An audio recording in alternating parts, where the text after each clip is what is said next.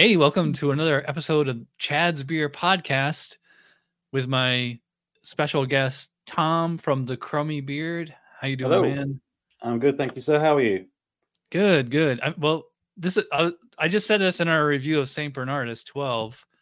Um, I said, you know, this is my third show, and you're my second guest who has the same, you know, no hair and beard look. Yeah, it's the it's the beer reviewer aesthetic. I think we've got to Yeah. coin it now.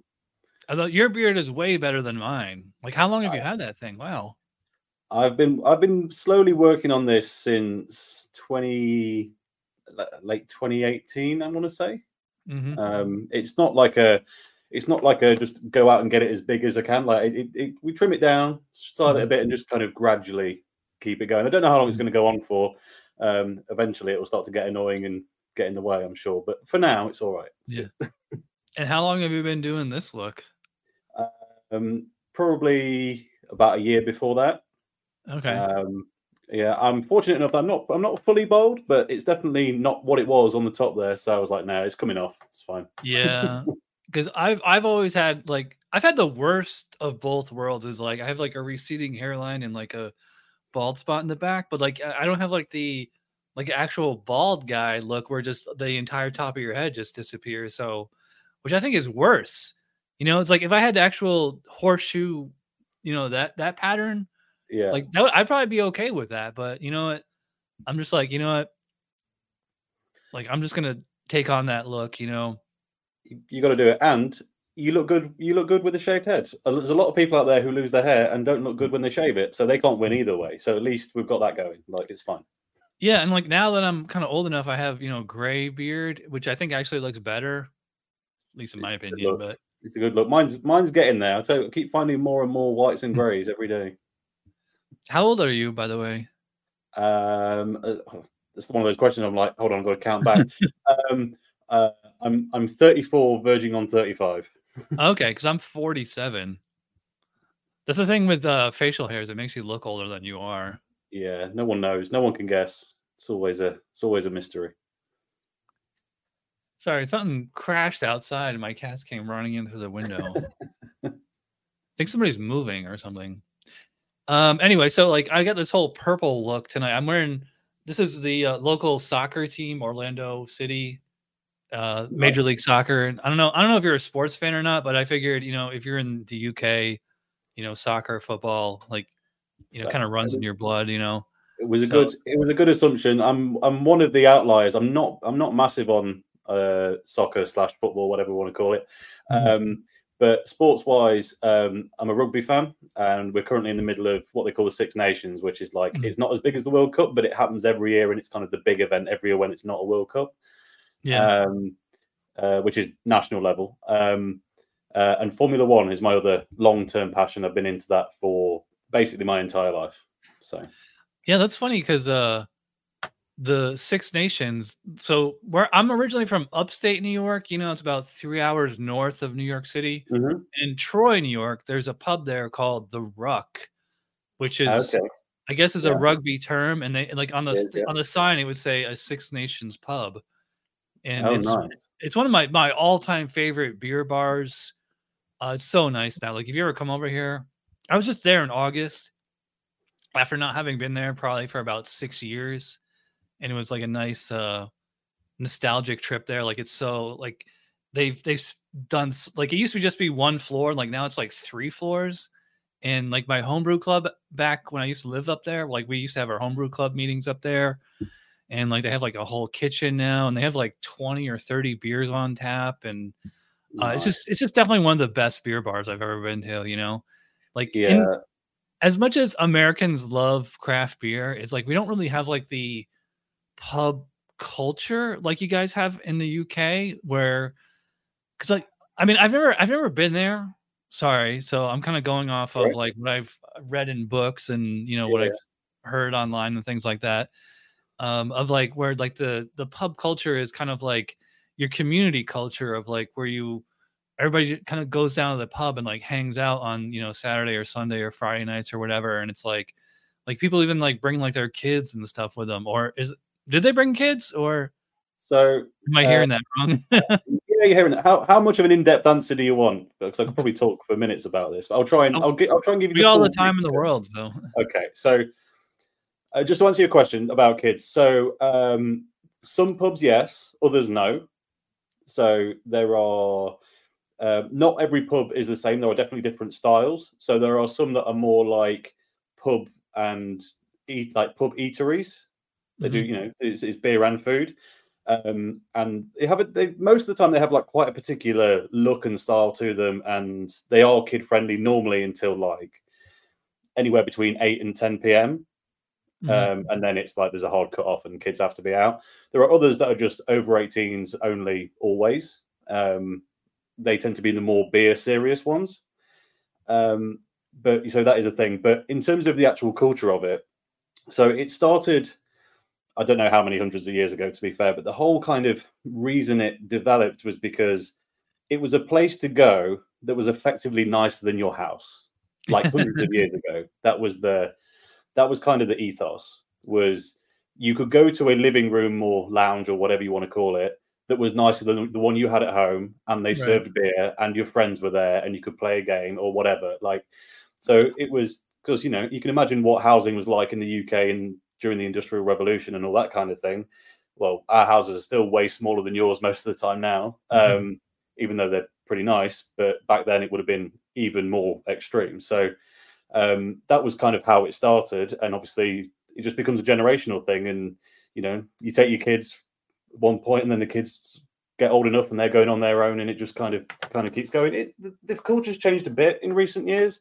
There's definitely less people going as regulars because people have found other stuff to do i guess but um but yeah you find it kind of like the old old mining towns in particular like the old industry places they tend to have a much stronger pub community feel to them compared to in the cities now Yeah, I wanted to show you um my old beer bar back in uh, Albany. This is it's called Mahar's, and it's basically based on a. Uh, hey, why isn't this? Uh, all right. Hang on, I thought I thought I was sharing the whole screen. Right, here we go. All right, so this this was in all this bar is closed, but this is where I used to go in uh, Albany, where I lived, and it was based on an English bar, and like they actually had six cask beers there, and this is like Yep. cask beer in the United States is like super rare. Like you can only Yeah. see it in like major big cities or like super nerdy beer bars like this one. So these pictures are from like ten or fifteen years ago, so like the quality is not that good. yeah I think Adnam, Adnams, Adnam signage yeah they're, they're still Mhm. going Tetley's. Technically, they're still going. They don't make very good beer, but they're still going. Um, yeah, so here's like some random pictures of like the bar around. it's Yeah. not. A, it's not a bad interpretation for sure. I thought I had more pictures than this. Oh yeah, Mahar's. Like all the so like if they had this awesome thing, so like you would go and you would have a uh there's a computer in the back and you would type in like your member number and it would print out a list. Here it is. So like this is a list of everything that they have that you haven't had yet and Oh. the price. So it's both it's uh, it's it's you know anything that's on cask and anything that's on draft and then bottles and cans, you know. And then what they when you give it to the bartender and they actually they'll take a highlighter and they highlight what beer you have and then when you leave you put in the basket by the door and when you come back next time it's on your menu. And then uh like it'll there's a tally and then after you hit so many beers you get um like after 50 beers you get a t-shirt after like 150 you get a free case of beer and after 200 or 250 you get in the mug club i don't know if you saw those mugs but they would Oh, yeah. actually um they'll etch whatever design that you want Nice. and you get anything on on tap i think it's like a 10 ounce mug but like it's like half price or something like that but i don't know it was it was a lot of fun so i, I always want to visit over there and uh, i don't know i don't know if you know this or not but i used to actually be in the us navy and Okay. uh, I, we never went to we floated by england i saw the white cliffs of dover Yeah, yeah. i don't know how far that is from you but um Uh, I- I've five to- drive, probably. Oh wow. I've been to um Sicily, uh Malta, Copenhagen, Denmark, uh, Iceland, uh, Halifax, Canada, and then Puerto Rico and a bunch of uh, like Colombia and Guatemala and a lot of Yeah. places in uh, Central America and stuff like that. But uh, sorry, we never got to go to the UK. I wanted to. I always wanted to see that. So I, I want to take a trip there someday. But I think you actually need like a visa now to go over there. Just if you even if you just want to be a tourist. Uh, I'm not sure. I think we we definitely have to do something similar if we go to the US. We definitely have to fill out uh, some sort of immigration card and, and that process. But I'm pretty. I think you do apply for it in advance, but I don't think it's as kind of um, like convoluted or intense as actually like trying to emigrate. Like it's just a Right. basically a I'm in like you let them know you're intending on going just to, with enough advance so they can just run a basic check to make sure you're not on any wanted list and then they go yeah, Yeah. Fine." Like, that's It's it. like I just want to go see the sites. You know. yeah have you It's ever visited? doable. Have you ever visited over here? um once uh and I was quite young at the time did the usual um Orlando Disney stuff um I went about it a very convoluted way so I've actually end, I've been in uh I've been in three different states but only in the airports of two of them Mhm. um so if, if I remember rightly it was like flew into DC and then maybe it was a hop to would it be a hop to New York and then Florida? That would that be the right way right way around? I don't know what it was, but anyway, You probably would go New York, DC, Florida. Yeah, that might have been- south. that might have been it. Yeah. Um, I've been to Canada once as well. I was that was probably fifteen years ago. Mhm. Um, but that was that was just skiing.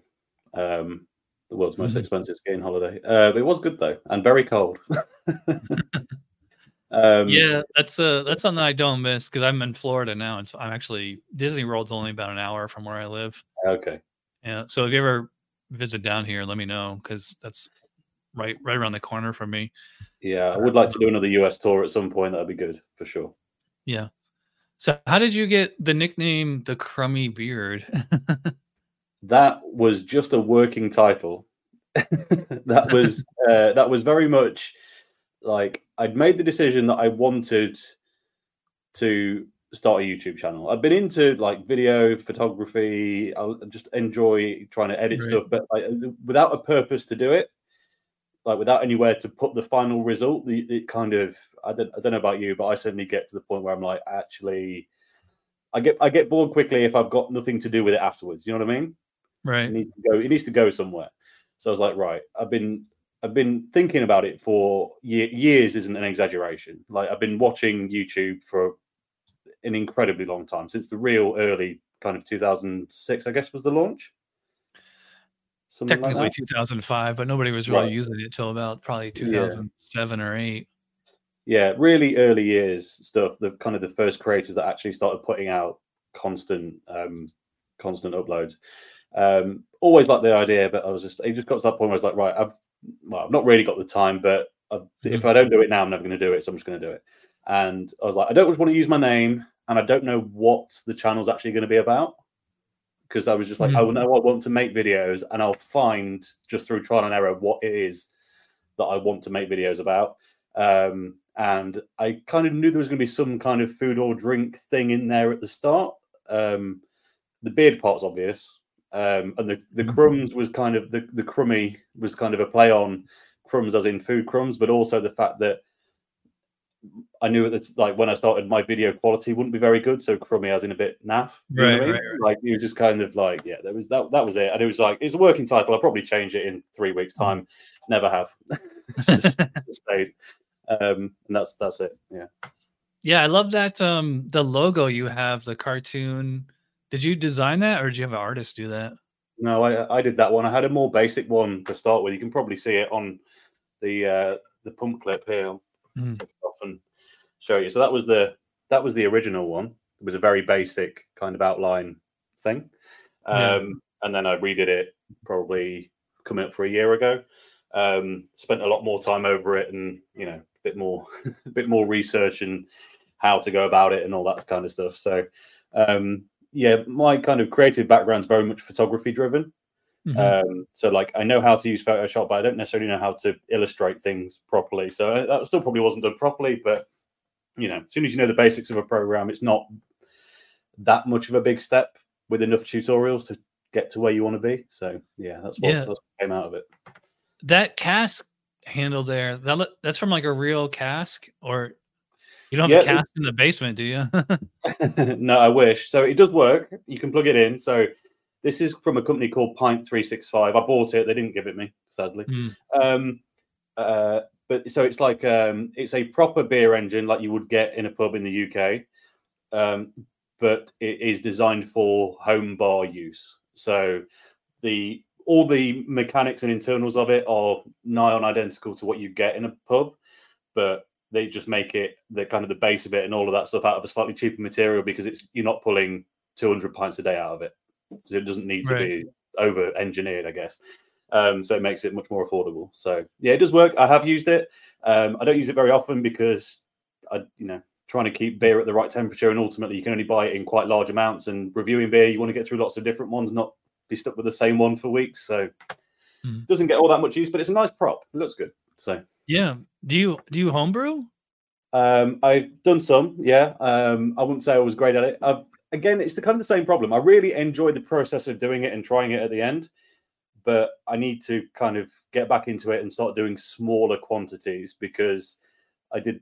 I kind of I've done a lot of um, uh, full grain brewing, but they're kind of buying it in kit form. It's still raw ingredients. It's not like a starter kit, but they always sell them in enough to do like 30 liters and that's just too much when you've got all the other stuff to try so Yeah. Yeah, but I yeah I've used to, yeah, I used to homebrew when I lived in New York, and uh, when I moved to Florida, I sold all my homebrewing equipment, and then I tried to do it again when I after once I got settled here, but my batches kept getting infected, and uh, I Ah, think it's just some of the Florida air.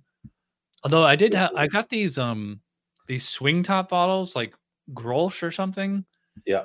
And uh, I just got them for free off somebody on Craigslist or something, and they they had Brett in them, and I remember doing a saison, and it was this Brett saison that I didn't even plan on it being, and it was awesome. I was like, oh my No. god, this is the best beer I never even planned on making, but it's like you had to drink it quick because like otherwise like they just it got like spoiled like so fast. But okay um yeah, I mean that'd be cool. Like you could homebrew and like you know you could like use your you know cask hand. It's funny they call it an engine or beer engine because when I think when you hear the word engine, you think of like some complicated machinery. You know, I think it's like fairly simple. It's just basically like a vacuum pump, basically. yeah yeah hand operated vacuum pump yeah um, I have done it with homebrew. I have had homebrew going through it actually, um, which is quite satisfying. Um, but yeah, I mean, one day when I've got a little bit more space, move somewhere else, and um, can feasibly have it kind of you know cask stored in a in a kind of basement environment. Um, I can't do that at the minute. So um, yeah, one day it will get some proper use, I'm sure. Yeah, that's like if you're gonna be a home brewer, is like you need like a lot of friends or a big family because you make like so much beer, like you can't drink it yourself. And Yeah. ever since I moved from New York to Florida, I don't have like a big circle of friends anymore.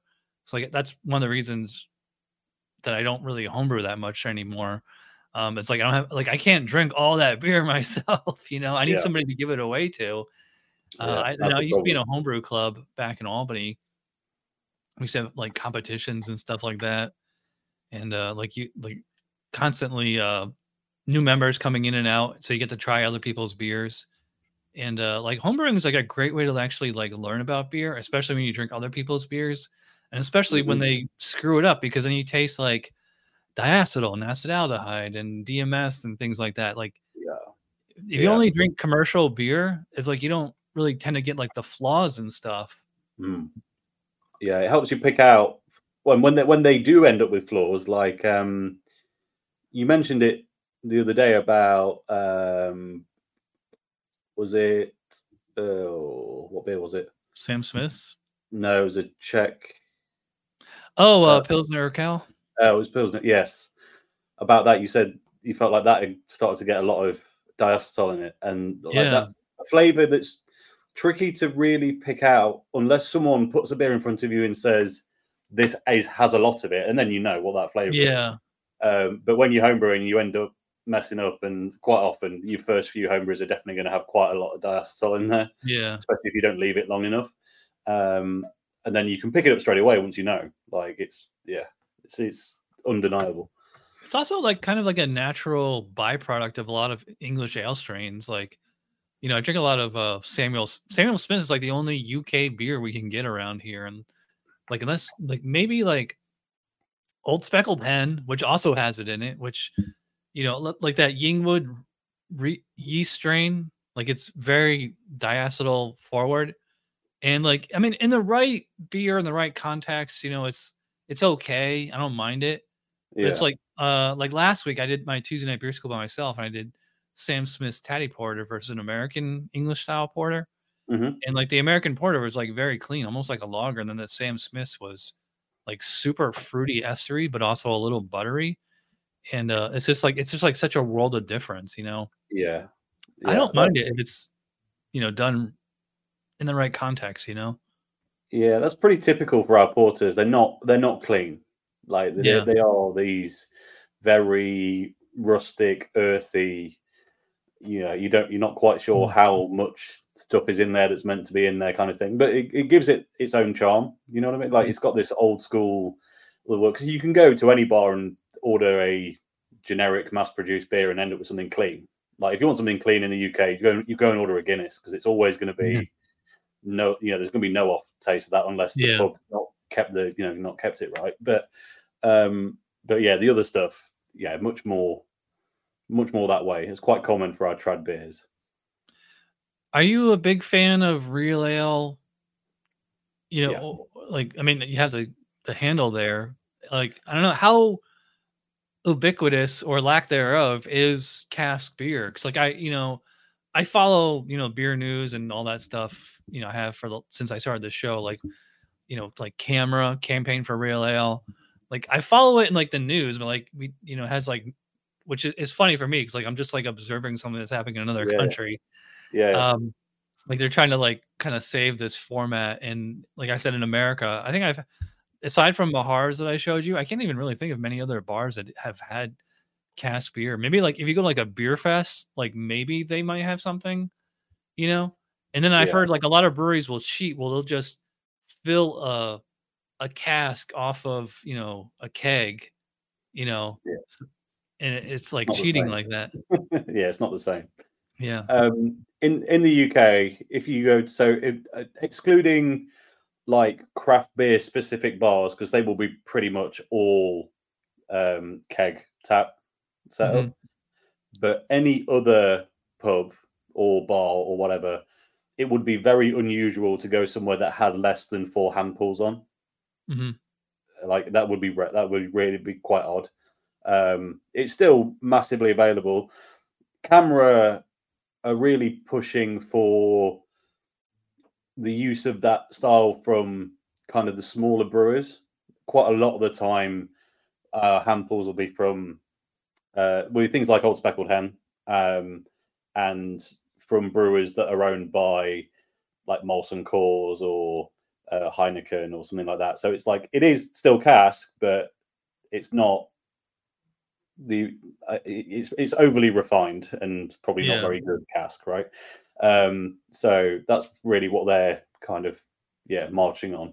Uh, but in terms of the amount of people drinking it, still very much a thing. Um, craft beers lent it a little bit. Like there is definitely more uh, keg tap beer being drunk in the UK now, but yeah, it's not enough to I think damage that traditional format. It's not it's not going away from what I've seen. Yeah, I mean, from my experience from all those years with Mahars, like I, I found that the cask presentation, as they always call it, like it, it kind of it, it it it's like that way of drinking the beer. It like it, you pretty much like have to have like English style beers with it. Like I've had like I think I had like a few American IPAs on ca- on cask, and like it just it kind of messes with your head because like it's a totally different texture, you know? Yeah. It's almost yeah. like it's almost like nitro, which uh is that how Guinness like with the nitro got started? Because nitro in beer is like a fairly modern invention because you know, even CO2 forced carb is like a modern invention because like we've been drinking beers for centuries and yeah. like the like the cask method of you know of that's how you dispense the beer that was the norm mm-hmm. like hundreds of years and then you know, somebody figured out how to force carb beer, and then somebody figured out how to do nitro in there. And I saw your video about the uh, the Guinness two part pour, and that Yeah. like really put it together. I was like, yeah, it's just like a archaic thing of like where you would pour the cask and then let it settle and then you know top it off. And Yeah. I think I I think that's all it is. You know, I'd love to see maybe maybe this is out there, like some science channel where they would where they could actually where they could break it down because like I would think like from like a physics point of view or a chemistry point of view of like the the Guinness two part pour is like is anything changing like at the molecular level when you have like a two part pour? I don't know. So I'm not a I mean, scientist. Yeah, when they when they did it originally, and in that video, so when they it, it was two pours, but it wasn't. So they poured from one barrel that was, um, really uh, basically had a lot of yeast in it. So it was it, it had a lot of CO two buildup, natural CO two buildup in that in that barrel, which would result in a very frothy and active beer. Let that settle down, but then they top it off with one that had very little yeast put into the barrel, so it wasn't very active, not a lot of Mhm. CO2, and that would bring in a bit more flavor and a bit more body, um, because it's it's it's thicker effectively because there's no CO2 in it or less CO2 in it. Um, so it was trying to like balance one off against the other because I don't know why they didn't just produce one style of cask that was right. Do You know what I mean? From all the way through, but I guess they figured out that it's actually easier to produce one that's really active or one that's underactive rather than exactly the right one every time. I guess that might be part of it. I don't know, but um, but yeah, it's an interesting thing. And Guinness, as far as I know, never went down the regular keg tap route. It was always cask, cask, cask, and then flipped into what they do now with the nitro stuff. So Mhm. yeah, it's um You heard the Guinness uh the foreign extra stout? yes. That one's Uh, pretty good. Did you have the Irish one or the Nigerian one? Uh, must have been the Irish one. I've heard about the Nigerian. I've never can't get that around here, obviously. Uh, well, we shouldn't be able to get it here, but we can. it does appear from time to time. Um, so the Nigerian one is brewed with oh, I can't remember the name, but basically, it's not the main um, fermentable crop is uh, is, is effectively not like a Nigerian sugarcane. Oh, like Well- uh sorghum or something? Yes, that is that's it. That's the one. Oh, Um, and well, so if it's it- sorghum, then it's basically it's like a gluten-free beer. It probably is. I might be able to tell you. I've got one sat behind me. Hold on. Let's have a look. So they look exactly the same. And for the sake of anyone watching, that's what the label looks like. But the Irish and Nigerian one look identical. You've got to go onto the back of the bottle to find out. Um, well, it has that. Uh, I think that green trim gives it away. That the one, ones I've seen here don't have that green on it. Okay, that might be the difference. Um, but does it say that it's gluten free? Um, uh, it's also got maltose syrup in it, so it might not be. Hmm. But yeah, it's um, it's very it's it's a very different experience, despite being kind of the same beer, just because of that different um fermentable in there. It's uh, yeah, it's quite it's worth trying. It's not to everyone's taste though. It's what I've, I quite like it. Hmm. Um, but yes, I've heard from a few other people that have had try it and go- they've gone, no, I prefer the Irish one because it is quite different. You got a, you got a little beer fridge down there. Yeah, I've got a little stuff. If I, if I turn to the side, that's my little setup. So I've got the beer monster. Now that's I don't. Do you get the five liter mini kegs in the US? Um, we do, but I, I don't I don't buy them. Yeah, so we, we get them quite a lot here, including our little kind of craft and micro breweries because they were quite easy to fill. So what that allows me to do is go down to my local craft brewer, buy a five liter mini keg, put a little CO2 canister on top of it, and dispense it out of a tap, which is quite nice. Um, and then that's just sat on. Yeah, I can't remember the literage of this beer fridge, but it's a Subcold one, so um, that's the brand. But um, it does it does pretty well. It can hold probably I don't know 50 to 75 beers in there. Wow. I got this uh mini fridge. This was like my Christmas present to myself. I should have got this a while ago because like there, I had like so much beer, like it's running out of like taking up all the space in like the actual food fridge. And I was like, why don't Yeah. just get a, if I get a mini fridge with a clear door? That way people can see what's in the fridge. But this has a a blue light like I never turn. I should probably move this a little over so it's more in the camera. But well, actually, I did. And every time I did that, like every time I get on my chair, I would keep hitting the fridge. So, I moved. so it's like you can only see it barely in the frame now. So you can only see a few beers that are coming up Yeah. instead of like all the beers. Um, I had to get this. Um, you can't see it, but it's like this like heavy duty like metal. It's like a table basically. I think it's meant for like a hot water heater or something like that Okay, to hold the uh the weight of the fridge. And makes uh sense. I should have got yeah, I should have got this years ago. Just so I could like have this on camera so people could see what else is, is Yeah, coming. and it's also it's also good to be able to have a fridge that's at the correct temperature. I don't know what you what temperature you keep your kind of kitchen fridges at in the US, but it's normally four degrees Yeah. ours in the UK, and um, it's just too cold for most beers. Like you have to leave them out for a good while before you can properly review them Yeah. at four degrees. I have this I have this one set to the uh warmest or least cold setting. Okay, So I'm not sure the actual temperature in there, but like I can and, and actually in a lot of stuff, like when we just did the St. Bernardus 12, like I still let it sit out for like 10, 15 minutes before we started Yeah. drinking. Um yeah, yeah. I have way, mine um, up. Sorry, go on. go ahead.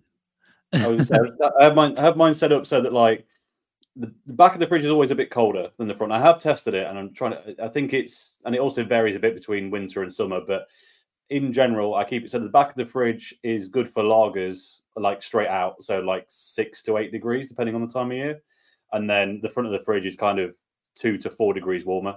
So all the dark stuff sits at the front. So um, most most things can just be taken out and tested within kind of five or ten minutes. Um, sometimes you have to go a little bit longer when it's a Mhm. big dark impy or something. But yeah, it's a good idea. Yeah, I know we, we've been going for like a half hour. I probably should have showed this at the beginning, but um, I wanted to show the if everybody's watching at home, this is Tom's channel, and uh, one of the things that drew me to your channel was your uh, great thumbnails. And actually, I used one of these in my, you know, how to design Yes. thumbnails video last week or whatever. Um, and actually, in the the shot that you're sh- like the scene that you're in right now, um, this looks like like like almost like a movie kind of camera or like it's a pretty high quality uh setup so um can you can you talk about a little bit of like your technical thing Yeah. like as far as like the camera and like also like you know how you design thumbnails Sure. So um, I mentioned earlier that my kind of creative back- background was in photography. Mhm. So the camera I did not buy for YouTube. It's totally unnecessary to start a YouTube channel with, but I already had it. So let's use it, right? Um, it's a Nikon Z6, which is their kind of first generation mirrorless equivalent of a DSLR. Um, uh, which I'm using the standard kit lens, but it's a full frame camera. Um, I've got it max zoomed out, which I think is at 18, and it's probably running at f4 aperture for real photography geeks. Um, the rest of the setup it's pretty simple. So that this is actually my home office, right? And this room it looks a lot bigger on camera than it really is. Hmm. Um, so kind of a nearly half of the room is like the camera to that back wall, um, and I've got uh, an Elgato key light, which is kind of the next most expensive thing that I bought for this setup, which is basically a big panel light. Um, reason I got that is because ring lights and cam and glasses look really odd, right? I'm sure you've experienced this. You can end up with little light That's- pupils. on that's what i have i have two ring ca- uh, ring lights right here if you've got enough space to have them pointed in, which is probably Yeah. what you've got, then it's not too bad. But I need to have mine face on just because of the layout of the room. And I every time I tried what using that, you end up with weird circles in your glasses that just, Yeah. it's just it, it annoys me. So it's a big flat light. Um, I've got uh, an Elgato mic, um, which is just like USB microphone.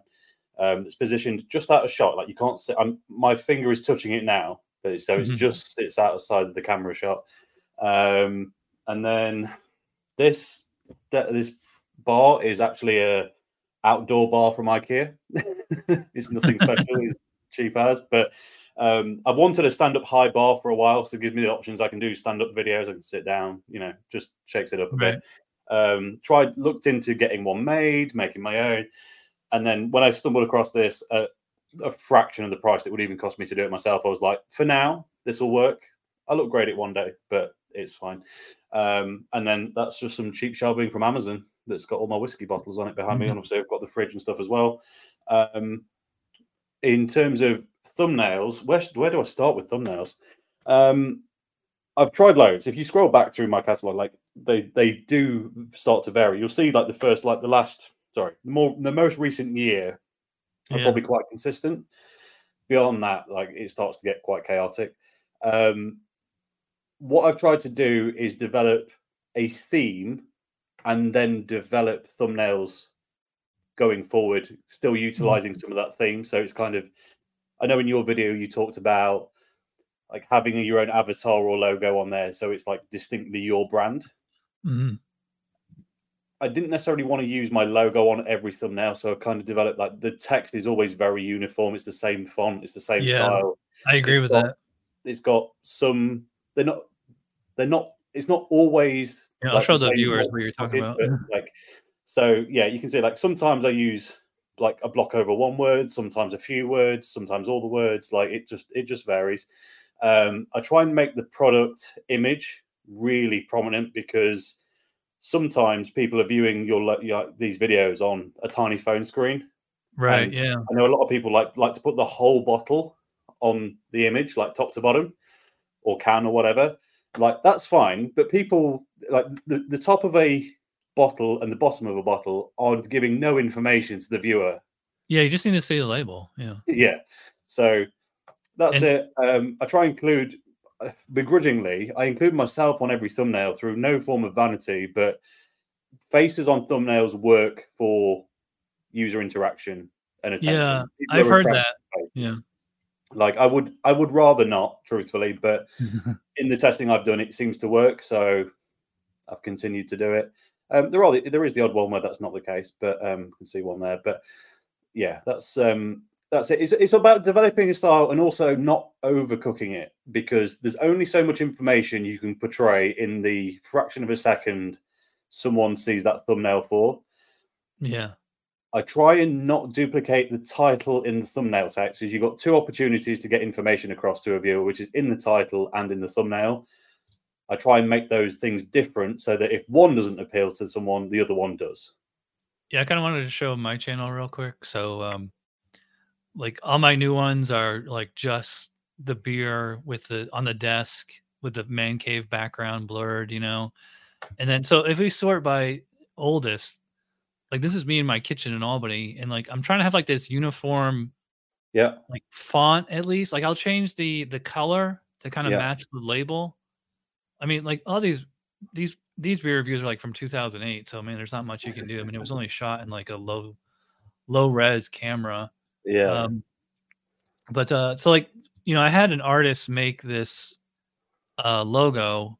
Mm-hmm. Actually, I have two of them. One is like the modern one where I have a shaved head and a beard, and then just if you just go back a few months, you see the regular one with hair and clean shaven.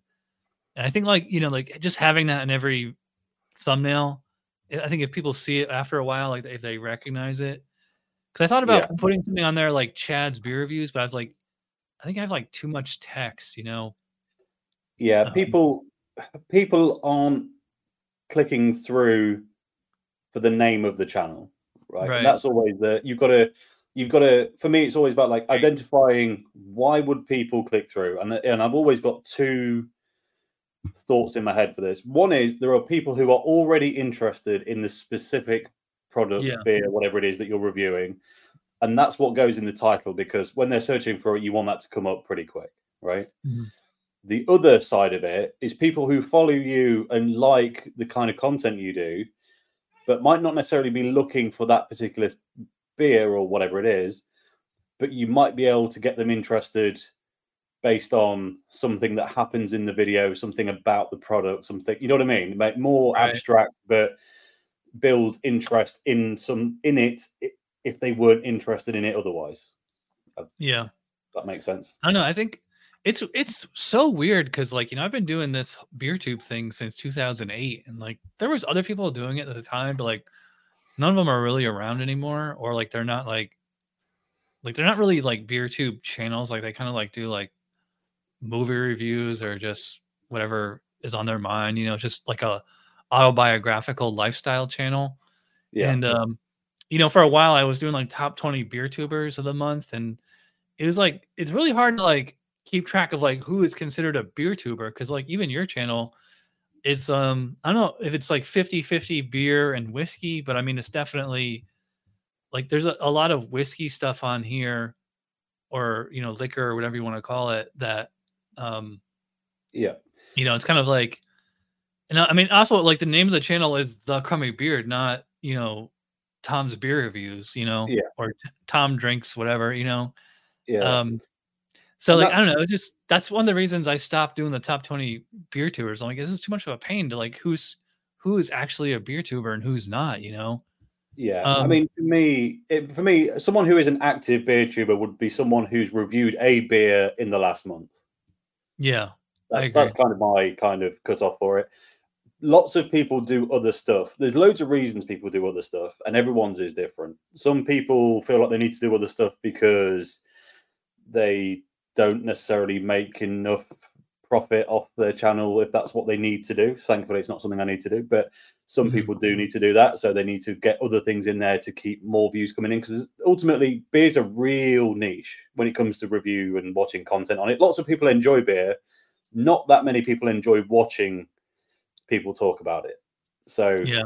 there is that aspect of it. For me, I mean, 90% plus of my channel is beer reviews. So, like, if you want beer reviews, there is a lot to go at. It's not all beer and whiskey. I started, I mean, my first whiskey review was probably two or three months in to me having the channel. So, like, it started early, but then I probably went a year before the next one because it was a subject I didn't feel like I could deliver enough information on.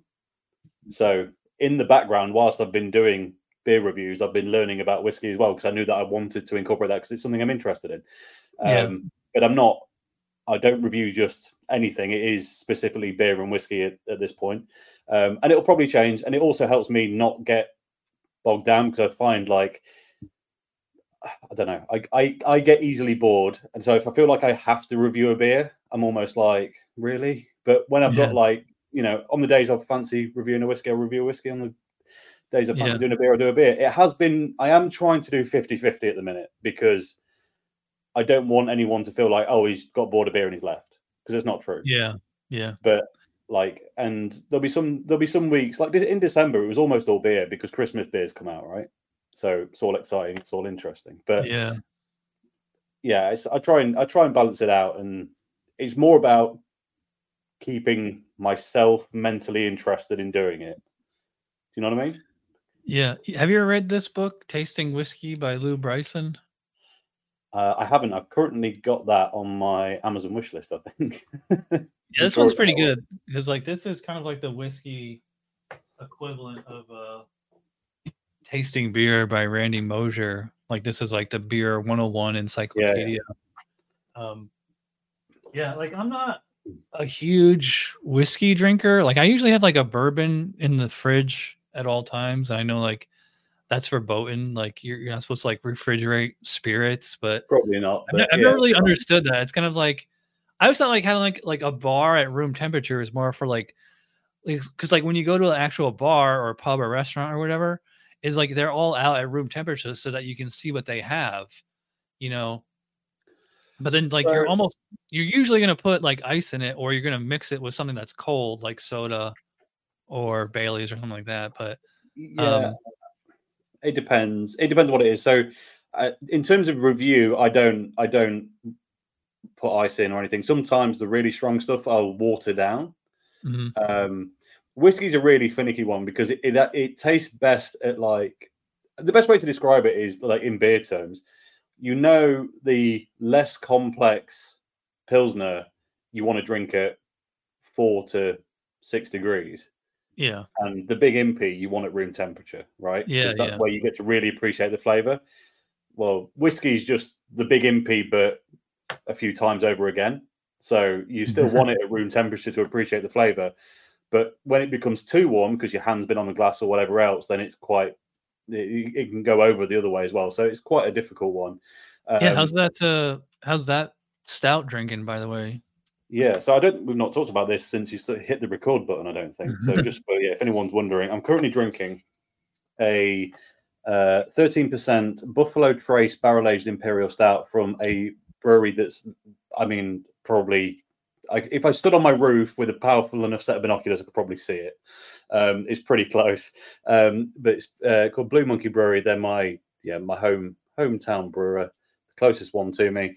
Um, Wow.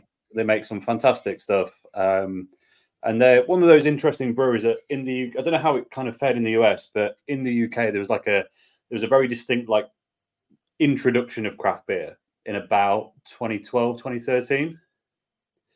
Um, it was Mhm. basically Brewdog. Brewdog did this. Let's not lie. Um, so uh, Blue Monkey started, I think, in 2008. So, like by craft brewing standards, they were still considered old school, but obviously by trad Mhm. beer standards, they're still really new. So they kind of sit in this middle ground. But as a result, actually, they create fantastic craft and trad beers. So I'm happy because I like both. So yeah, they're very, very Yeah, nice. I just noticed that you just posted two hours ago a review of Bourbon County, Yes. and uh, I mean your thumbnail kind of gives it away. But so I mean, it, it looks like I haven't watched it yet, so I'll watch it after this. But um, how would you compare what you're drinking now to Bourbon County? Um, Bourbon County is special in that it feels very relaxed. And of course, because there were some comments on that video already actually saying, "Oh, I thought this was too sweet" or whatever, and I was I thought that was interesting because I feel like that compared to really modern craft impy, certainly in the UK, is not sweet at all. Like, oh, kind of hype beers, hy- hype impies, whatever you want to call it.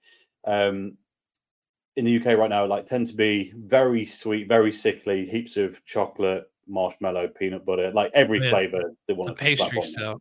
Yeah. yeah, pastry stout stuff. Um, whereas that felt like a really considered, like that. That felt.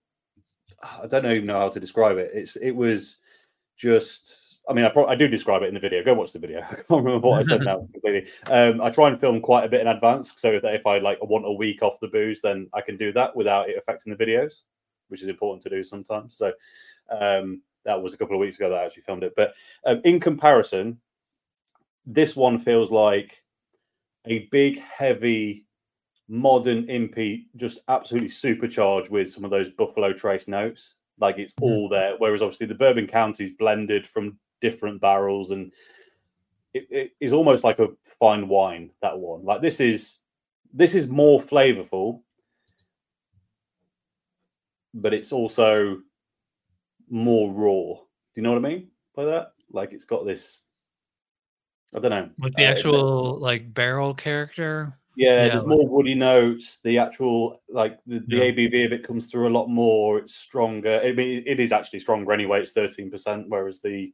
Um the Bourbon County was Yeah, it's like 15. Well, I think it's like 13. Oh, it depends which one you get, but it, yeah, it's about 13, 13.5, something like that. oh actually no, it might have been about the same. Thinking about it, but anyway, the ABV on the the alcohol on this one is coming through a lot more. Um, but it's also newer. Like they only they only bottled and canned this mm, three months ago. So whereas that Bourbon County had been sat in my fridge for at least two and a half years, and then Yeah. however long before it got to me. So, um, but it, it- they're they're they're very different things, um, but both very nice. Yeah, I'd be I'd be hard pressed to choose which one I'd want over and over again. Um, but and also there's always there's that that kind of home. Do you do you get this in with your breweries like that hometown attachment thing? Like I like it because Um, it's brewed over there. Yeah. Like- not so much in Florida, but when, yeah, when I was in New York, like, because a lot of the beers that I reviewed on this channel have been from, ironic, the, the name of the brewery is Southern Tier, but Southern Tier is like a term in New York for all the counties that are on the Pennsylvania New York border. Right. It's like it's yeah. the southern tier of New York. So it's like Mhm. the south of the north, you know? Yeah. Yeah.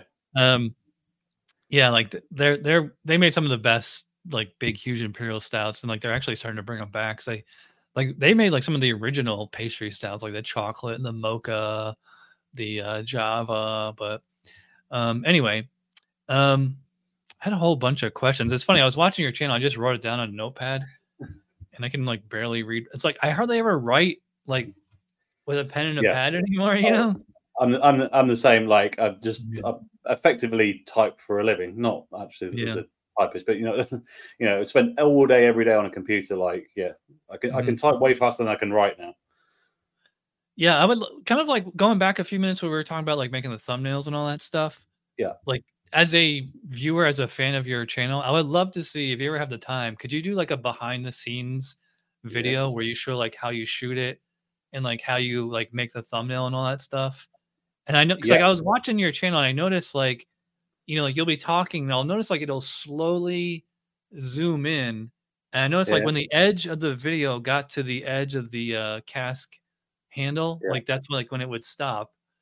And uh, then like it would kind of zoom back out and um I'd like I, I- you could probably I don't know how your camera works, but I don't know like if you can do the full filmatic or uh effect like you like your entire background would like be blurred. I don't know if that's possible. Like that, like a full cinematic effect like that. Uh, I could do it with a different lens for sure. So Mm-hmm. the problem, the problem with doing that with what I've got, well, in this space, is that that wall behind me is not quite far away enough from me to But properly it's gonna blur. Yeah. blur it out. So if you, if you, let me try and uh, let's do a demo, right? Hold on. Let me let me zoom this in. Manual zoom. So if I do that, you can now tell that they're probably more blurred, right? Yeah, yeah, yeah. So they look they look more blurred, but you can tell because of the zoom effect. Whereas when it goes back out, wrong way. There we go. Yeah, now it doesn't look as blurred, but actually it's just it's just because we're looking through a stream and everything's not quite as sharp as it could be anyway. Like if you would get the Right. raw file, like, it, it is blurred out, but just not maybe not quite enough to tell. Sometimes when you when you kind of upload it Yeah. into YouTube and it's compressed the video and all that stuff. So um, but Yeah. yeah, a, a behind the scenes shoot, I could do that. It's um, it's not not that magical. Yeah. it's a lot of editing. Yeah. I mean. I, I must be like the only one that cares about like beer tube quality because like there's so many people. I would say like I, I would say the majority of us they just like get in a camera, talk, and then upload it. Like no editing, no thumbnails. Like even Simon from the Real Ale Guide, like that's he's been kind of taking that approach basically since day one. I mean, I will say he does make pretty decent thumbnails that are mostly text and they're very eye catching the way that he does it. But um, it's also a lot of it is also personality. It's like Yeah. if you're just interesting enough to watch where people will just listen to whatever you want to talk about, you know. yeah. And I also notice like time. 99.99999% of us are all men. there's Yeah. there's like almost no Yeah. women in this space. And if there are, they're like the wives or girlfriends. Like there's no there used to be Oh, a uh, like there's no beer tubers that are like just women doing it by themselves. there is there is there is one. Uh, the name of the channel is completely lapsed. I'll I'll send it you later. I'll I'll go I'll dig it. I'll dig it out and find it. Um, uh, she's in the US, and Mhm. like I got this weird spate of I wasn't following the channel, and I would get every time I logged into YouTube for about six weeks, it would recommend me her videos. Every Was time, production the- quality is through the roof. By the way, like it's insane. Like they- she's got to have a production team on that. Like Was it a tasting niche? Uh, yeah. Uh, no, I can't remember what it was called, but it was. I, it was. I remember her, but she hasn't made a video in like I don't know five years or something. No, no. This is like this. I think this channel started like in the last two years.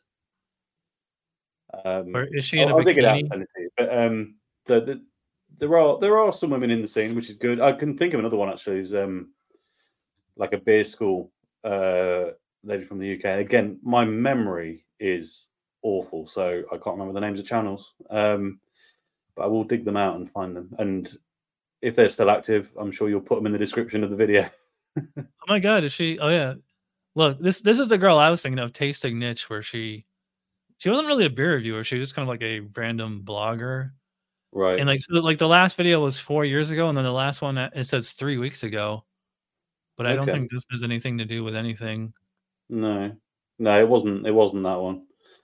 I'll dig it out and find it for you. I can't remember what it's called. Now. Yeah, it, I remember uh, Simon at the Real Ale Guide. His wife used to be in a lot of his videos. I don't think she's Mm. in anymore. And it's funny. I just posted on my shorts I uh like I posted a review me and Mel did of a Sixpoint righteous ale or something yesterday or two days ago. Um, yeah. I, I, so I don't know if you saw my beer school on making shorts, but like I know you you've done shorts on your channel.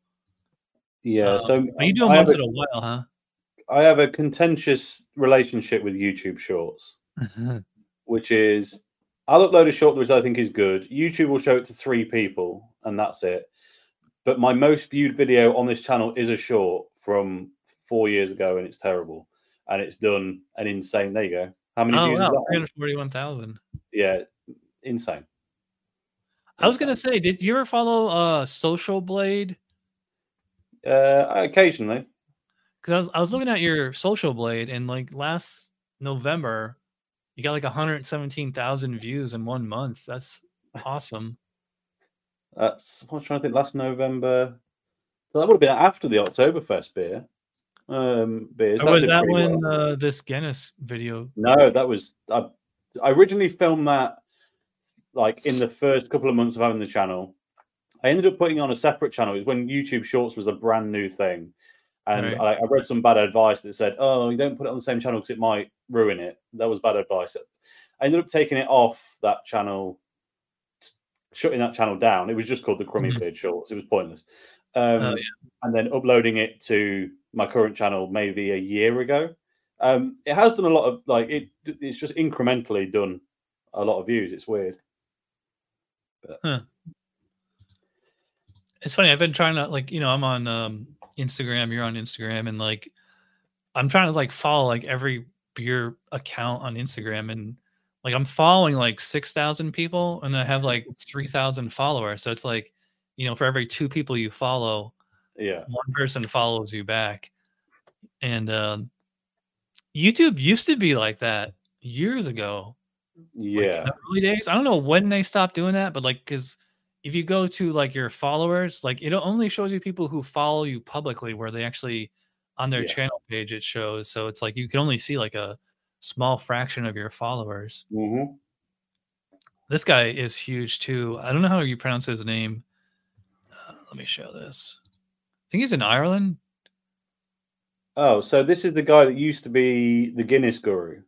Yeah, Derek. Is it Um, pronounced Derek or Dara? I think it's Dara. Yeah. Okay. Um, Yeah, he gets tons of views. It's funny. He he does the same video as you as the Ni- Guinness Nitro search. Yeah, so he was pre yeah previously called the Guinness Guru. He he did insanely well. Um, that that's another. I mean, to be fair, I'm not. I don't want to loop him in with the people that just hit record and then upload it because that's not true. Yeah, He he's like a he real like he- He does edit professional. his videos, Yeah, but he al- he edits his videos and has that personality hook that just keeps you watching. Um, Mhm. So um, I'm very aware that I probably don't have that, and therefore try and make up with it with editing. That's all I can do. I can't. Cha- I can't change who I am, right? So let's. Um, yeah, that's how least- I am too. Yeah. Or uh, if, if I did change who I was, it wouldn't be. I wouldn't be being honest about it, right? If I started every video really over enthusiastically, it would be a facade. It's not me. Um, and if I ever am really enthusiastic on a video, it's because the thing I'm going to film, I'm really excited about, and it's genuine. So like, it's just that's just what it is. Mhm. Um, but yeah. And look, watching you drink that imperial stout makes me want to break one out. The problem is, I don't know if you're like me. Um, like all the beers that are in my fridge, like these are like for reviews, and it's like, Yeah. You get to you get to that point where you're like, "Uh, I want a beer, and you look like, I don't know which one of these I don't want to review now. you know. yeah, I get that problem. I get that problem. Also, I mean, for me, it's kind of early in the day too, because like after we Yeah. finish this, like I got I got stuff to do, and then like I'll come back tonight, and then like maybe I'll shoot a review or something. But uh, yeah, yeah.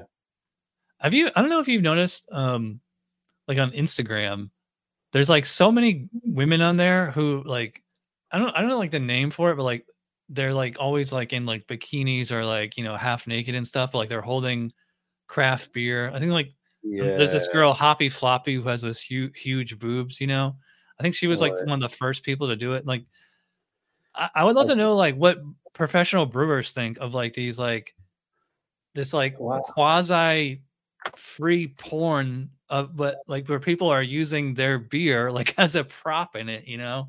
Yeah, it's, it's going to be really interesting, especially like if that was a thing and it was back in like the 70s or 80s, then they'd probably be quite happy with it because that's basically what beer commercials were anyway.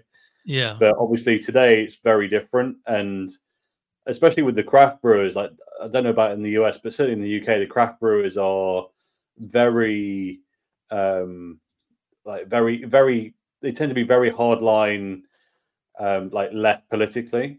Mhm. With there's like there's there's no uh, no acceptance of using women or sex for marketing or anything like that. Right, I'm not right, saying right. either, but you know what I mean. Like, but it's so it's so right. It's, it's to the point where it's quite it's almost kind of radically put in. Um, Mm.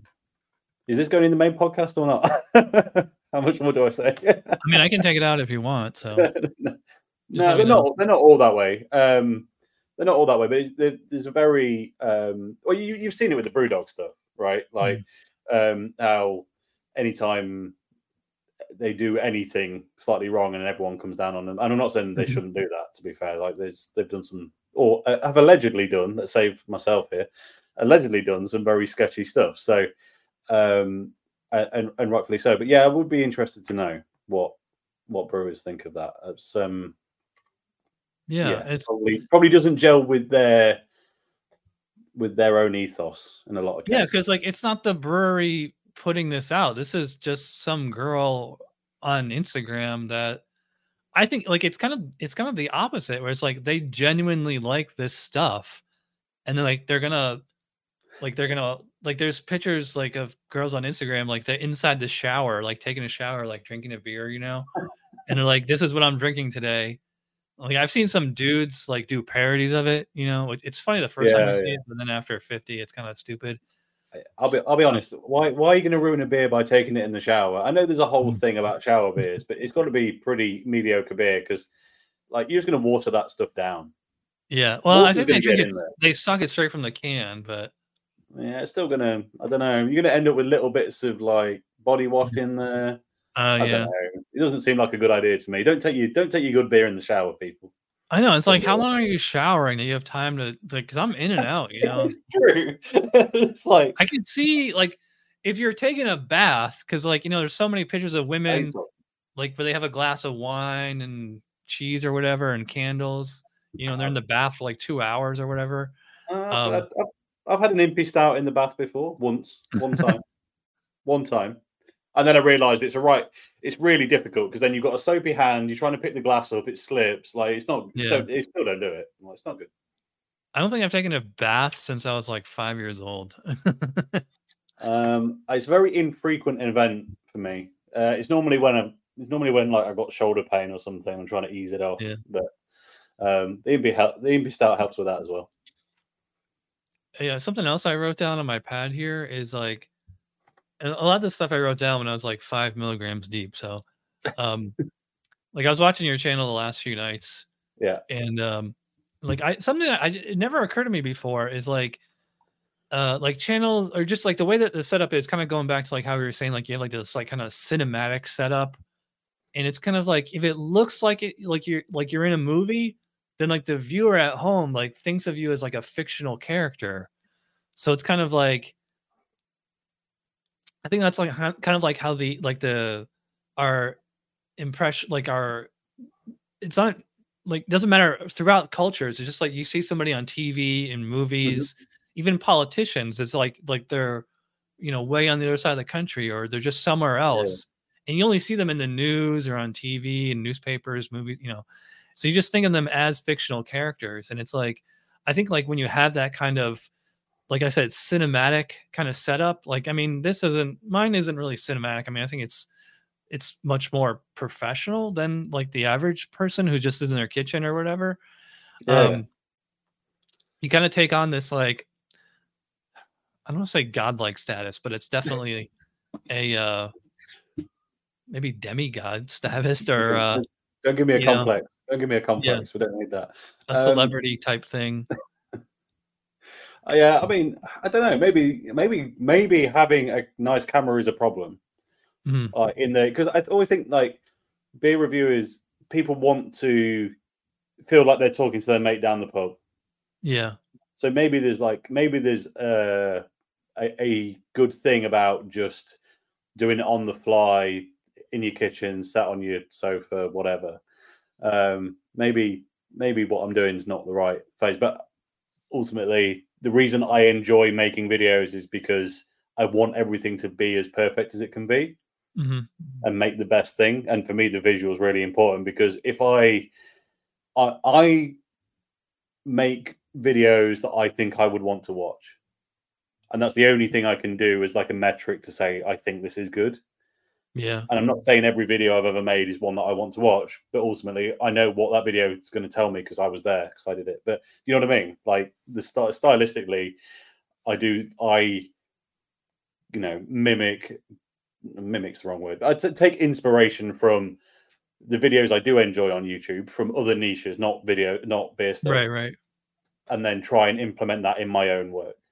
Mhm. Yeah, I'm like that too. But it's like when you're just reviewing beer, like there's only so much you can do, especially because like ours, like ours is nonfiction. Like I have, you know, tremendous respect for people that like kind of do like a like a fictional thing, like where there's some like they're playing a character or something like that, or Yeah. um like you can even do um uh, getting off topic here, but anyway, um I just something I always wanted to ask you. What's in that corner over your left shoulder? What's that one? no the other side? That one. Oh, Yeah. this. Yeah, That thing. yeah. Uh, so uh, I said earlier I was a lifelong Formula One fan. Is that is That- that a racetrack? Yeah, that is the outline of the Belgian Grand Prix circuit, which I believe to be the best racetrack in the world. Is what that is. I had a feeling that's what it was, but like every time I would turn on one of your video videos, as soon as I see it, all I can see is like kind of like a horse in stride. It looks like a Oh, that's thoroughbred or something. That's interesting. So I always thought it looked a bit like like a like 80s Star Trek ray gun. Oh yeah, I could see that sort of. Yeah, I don't know, but that's that's no, that's that's what it is. It's my favorite racetrack. I've I've been fortunate enough to go to four uh, F1 events at that track. Um, Belgium's not that far away from the UK when it comes to driving. Mhm. Like you can get to Belgium quicker than you can get to the top of Scotland. So Wow. um, yeah, so it's not too bad. But depending on where you are in the UK, I can just about get to Belgium before I get to the top of Scotland. So, um, but yeah, it's um, that's that's what it is. Basically, like uh, it's. a bit- I've always thought about changing it, but obviously like, the outer of this side, mhm. obviously the middle one's Guinness, but the the other two are the Gulf. Um, Gulf livery and Ferrari posters, and then Mhm. that's the racetrack thing. It's kind of just my kind of tip of the hat to my other passion. Um, but maybe it weirds people out. I don't know. I've always been like, do I change it? Do I make it more beer and whiskey based? I don't know, Yeah. but I kind of like them. I don't know where else I put them. Uh, speaking of racing, like you know, because I'm in outside of Orlando and Daytona's less than an hour from here. Like the Cool. Daytona 500 is next week. Yeah. I don't know if you follow stock car or NASCAR at all, but um, yeah, it's kind of cool like live somewhere like that close to like a major sporting thing, you know? Yeah, absolutely. Yeah, I, I mean, also, I'm, I'm looking. I mean, Silverstone, the UK's, um, the British Grand Prix circuit is Silverstone. That's only an hour away from me as well, so I get, Mhm. get the best of um, get the best. Of that. I don't follow NASCAR and um, the Daytona. Occasionally, so is Daytona. Hold on a minute. I occasionally watch a bit of Indy because we Mhm. get coverage of that on our Sky Sports F1 channel in the UK. So I'll plug into that occasionally. But Daytona are Daytona and Indy in the same thing or not? Well, there's like uh like NASCAR is like stock car, and then the Indy 500, like that's uh like the Formula One style cars, like the open wheel, I think they're called. Yeah, yeah, yeah. Yeah. Right, Leo So what's Daytona? Is. Daytona open wheel or is that No, that's like it's stock car, so it's a stock car? Okay, so it's not the same. Okay, indoors, I guess. I don't know. yeah, yeah. Leo. You've got a cat. So this is this is one of my cats, Leo. Whenever I do the show, he wants to be on camera. you said you had three dogs? t-shirt. You happy, dude? You Every gotta- time you I'm- gotta- if I'm wearing a black shirt, like that's when they always had to jump all over me. I'm like, oh, getting cat hair all over me. Yeah, I've uh, I, have got huskies and they shed all the time. We can't wear black clothes. Oh, you have huskies? Oh, I love huskies. It's funny, actually. A lot of people in Florida do have huskies, which you would think like I don't know why, because they're cold weather dogs, you know. Yeah, they're pretty. They're pretty good at adapting. As long as you're not forcing them to exercise in that heat, they're mm-hmm. pretty good at adapting to stuff. But um, I don't know if I'd recommend it. you, you see it in you see it in Europe as well. Like there's an uh, like a disproportionate amount of huskies in Spain, which is right in the south. That's probably kind of similar, mm-hmm. um, similar kind of uh, uh, latitude. Is that the right? Which way around is it? Yeah, latitude too. Um, kind of Florida and Mexico, I guess. Yeah, so. I remember when I was in a kid in school. I forget which class, but I remember our teacher saying you can remember the difference between latitude and longitude by just the way that you say it. Like, because latitude, like your mouse going this yeah, way, yeah. longitude, your mouse going this way. That's a, yeah. I, I, my mind just went long's got to be down. Like surely that's got to be yeah. down. So yeah, but, yeah. Um, it's funny because the last two episodes with Kyle and with Joe, like I have like this standard list of questions, and they're all like I feel like I should start out the show with these questions, and we're already over an hour into it. You know, you can rapid. Um, we can we can rapid fire them if you want. I don't yeah. mind. Well, I mean, basically, kind of, we sort of hinted at this before, but like, um, what was like your inspiration for doing the channel? Like, you, you said you had been watching other beer tubers, or no? Well, no, I hadn't. Or was it was it like you know? Because like when I, it's probably not fair for me to compare because like I started doing it in 2008. There really wasn't anybody else here. Yeah, And I like I remember thinking about it. I was like, because I remember going on YouTube way back then and like looking around for beer reviews, and there was like maybe two other people doing it at the time. I was like, well, if I start now, like I'll be ahead of the curve, you know. And for then sure. you know, fast forward, you know, 15 years later, now like oddly enough, like I mean, there are probably a couple hundred beer tubers, and actually, funny, the majority of them are in the UK. Yeah. Um, the scene over there is like much. You guys get way more views. I think you guys actually care about this a lot more than we do. I think I think in America it's all about Instagram and TikTok. Okay. Uh, so I think maybe it's just like a attention span thing. Um, maybe it's definitely going that way here as well, but yeah.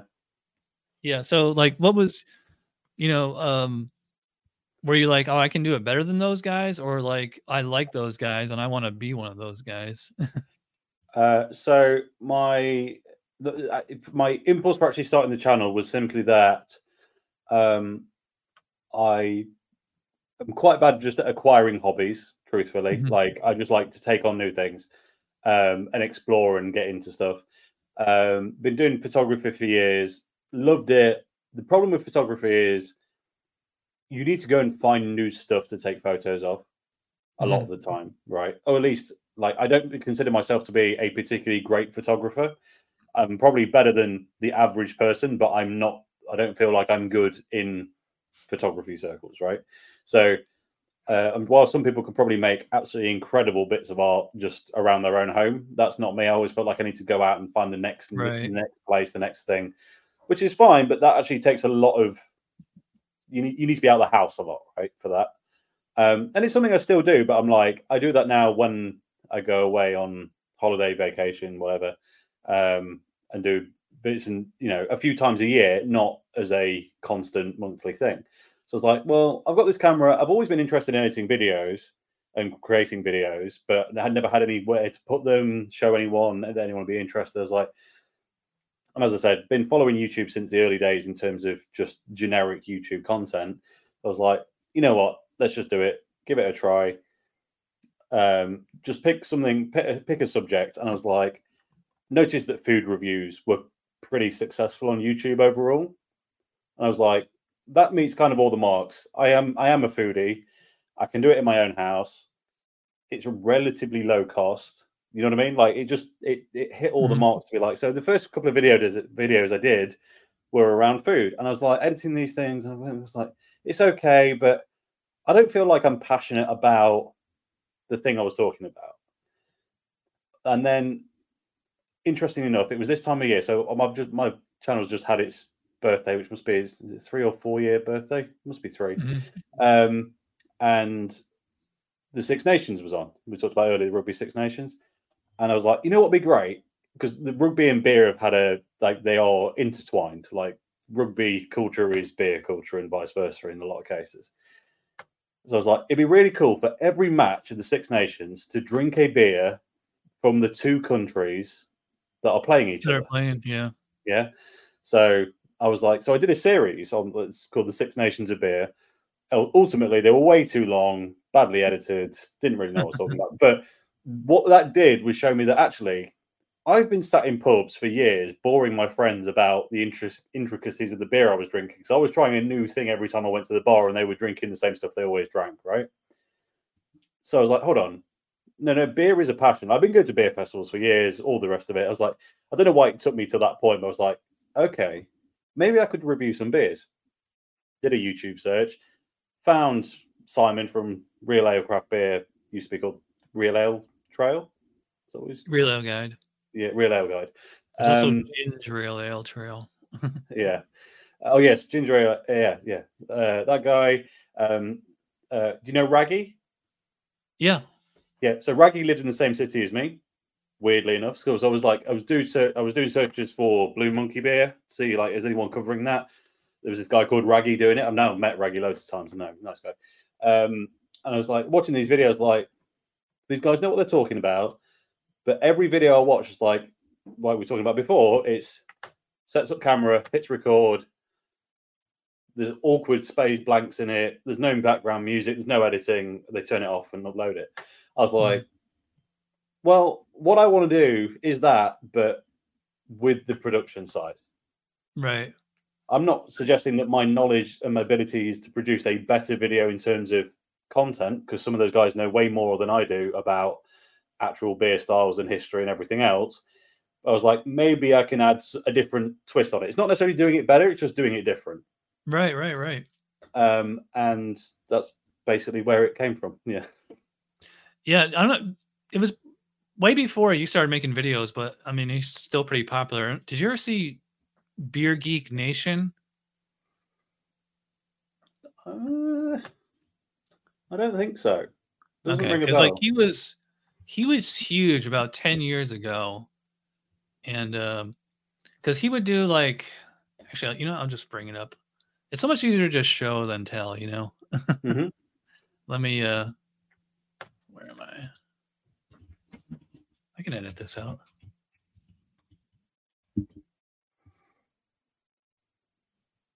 I still have this website up.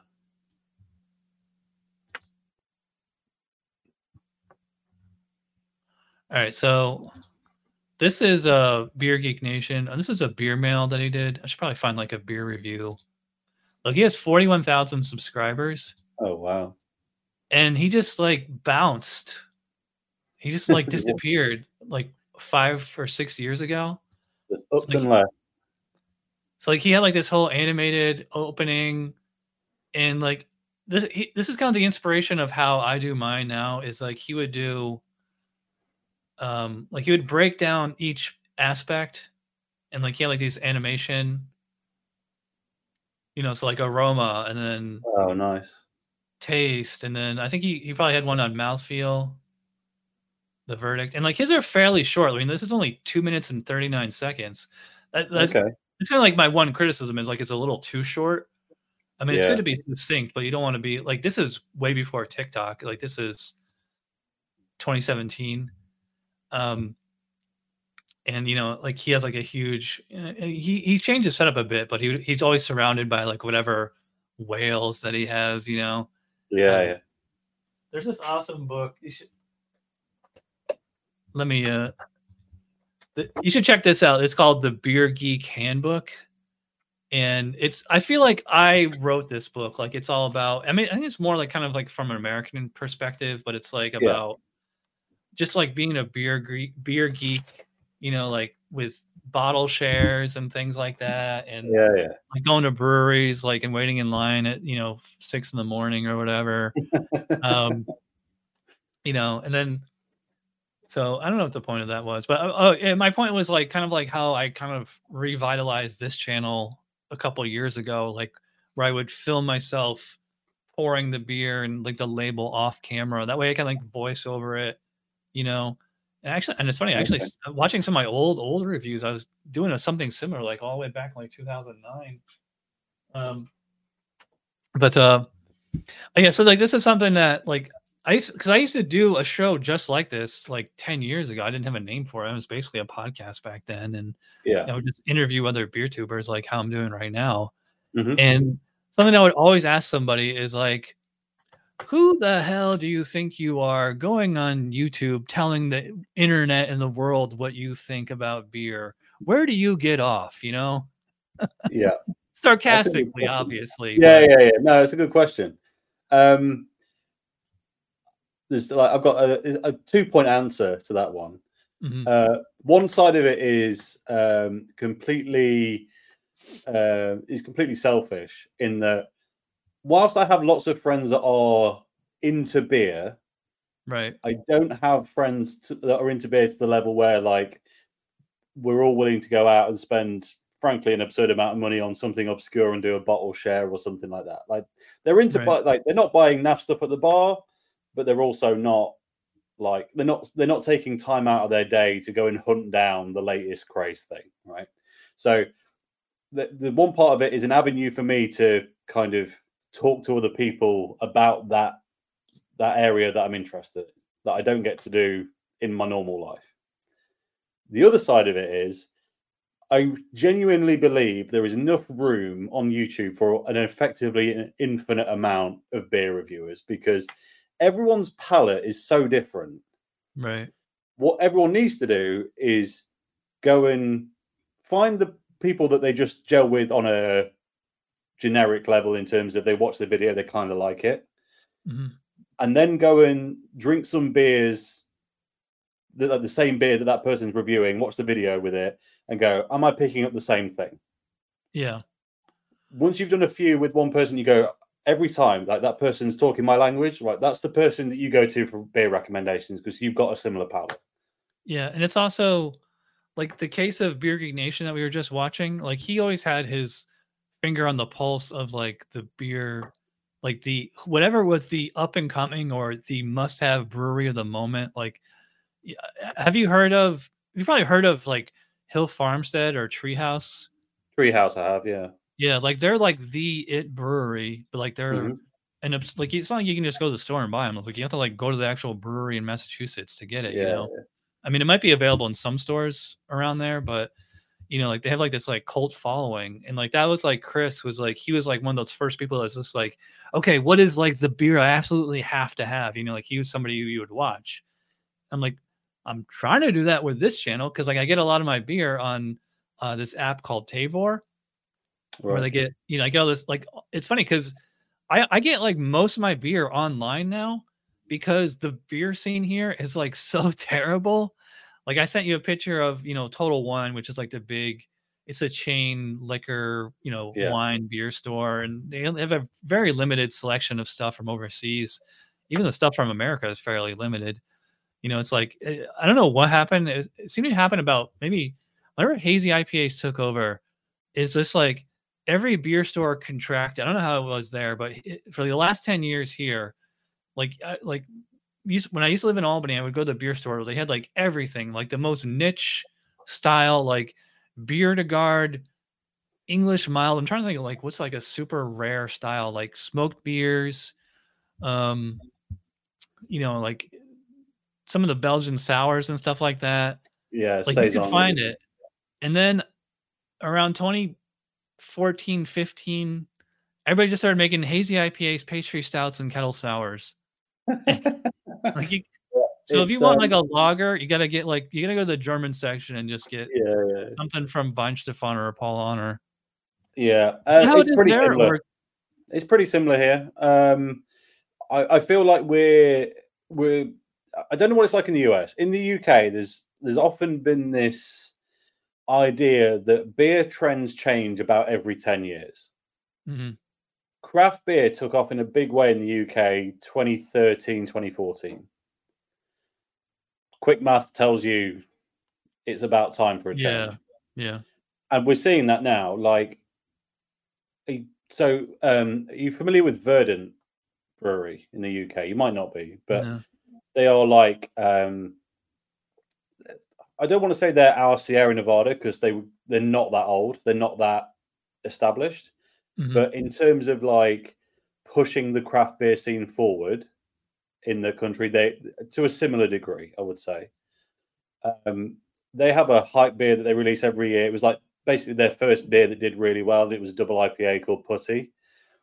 Um, that that put them on the map, and every year since they've done a special release of it, and every year beer tubers go out in droves, try and find it, pick it up, review it. Mhm. This year, I have seen a notable decline in people talking about it, the amount of people that reviewed it, the people that did review it, no one watched it. Like there's it's gone very dead very quickly. That and maybe it maybe it's circumstantial, just the ones I happen to see, but it really feels like it has just gone out in a in a fizz. Um, and I think that's indicative across the board. Like I think the what the the IPA era and the overly sweet impy stout era is done. I think people are going to continue to push it because they think they can sell it, and it'll probably work for another year, just about. But the problem we've got is there's no obvious replacement yet. Mhm.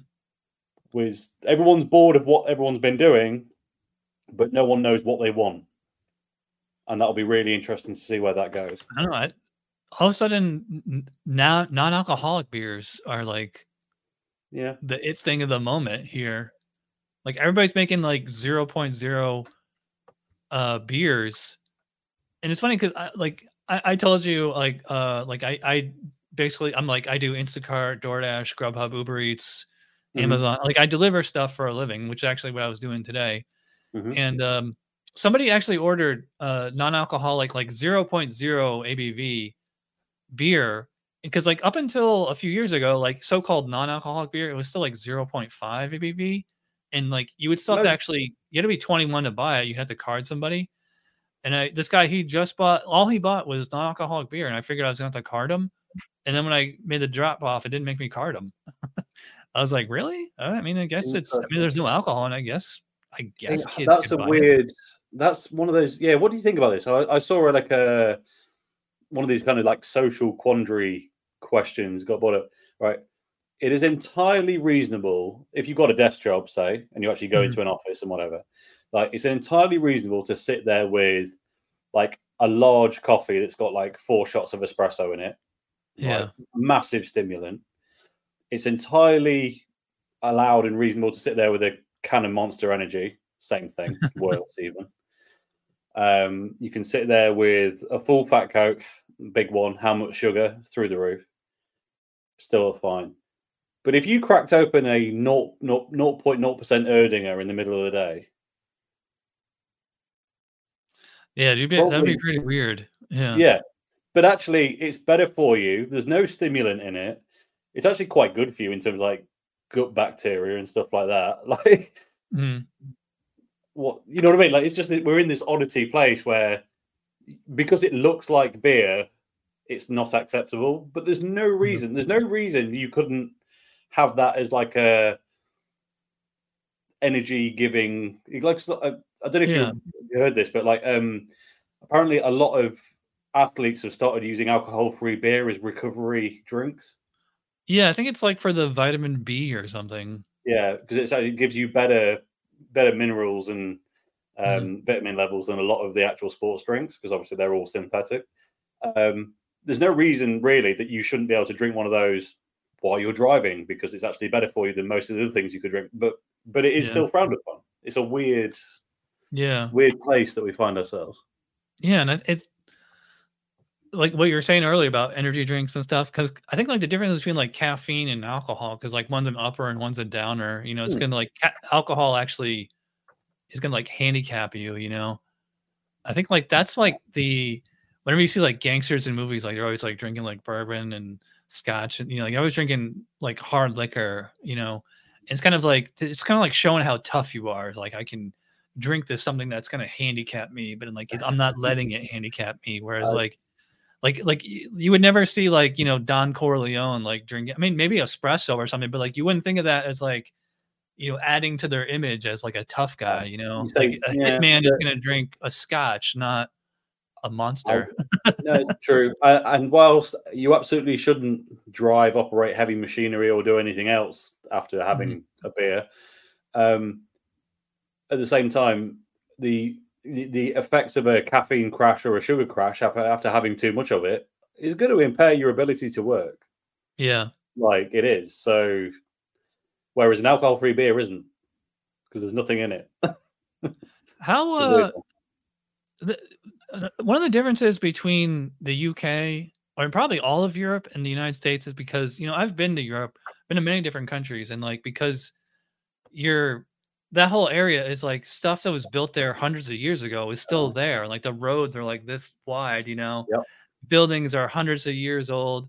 Everything's like so cramped and so close together. Like you can, it's like a lot of the cities, depending on where you live, like you can just walk wherever you want, or you can bicycle Yeah. or you have like you know fairly easy to come by um, public transportation but like the united states is different because everything's so spread out Yeah. and it really wasn't until like the advent of uber like 10 years ago um because like when i remember i was showing you the pictures from Mahars, you know that was like Mhm. you know 2009 to 2012 like that bar was probably about five miles from my apartment and like I didn't really have the option of buses and certainly not trains you know so i mean you could pay like you pay like 30 bucks for a taxi but it's like i'm not paying 30 bucks to go to the bar and 30 bucks you know screw yeah. that so like everybody just would just drive drunk and uh now you have like uber and lyft um has that i don't know do you guys have like a big problem with like drunk driving over there or is it because you have the public transportation and probably um, i know you have uber over there now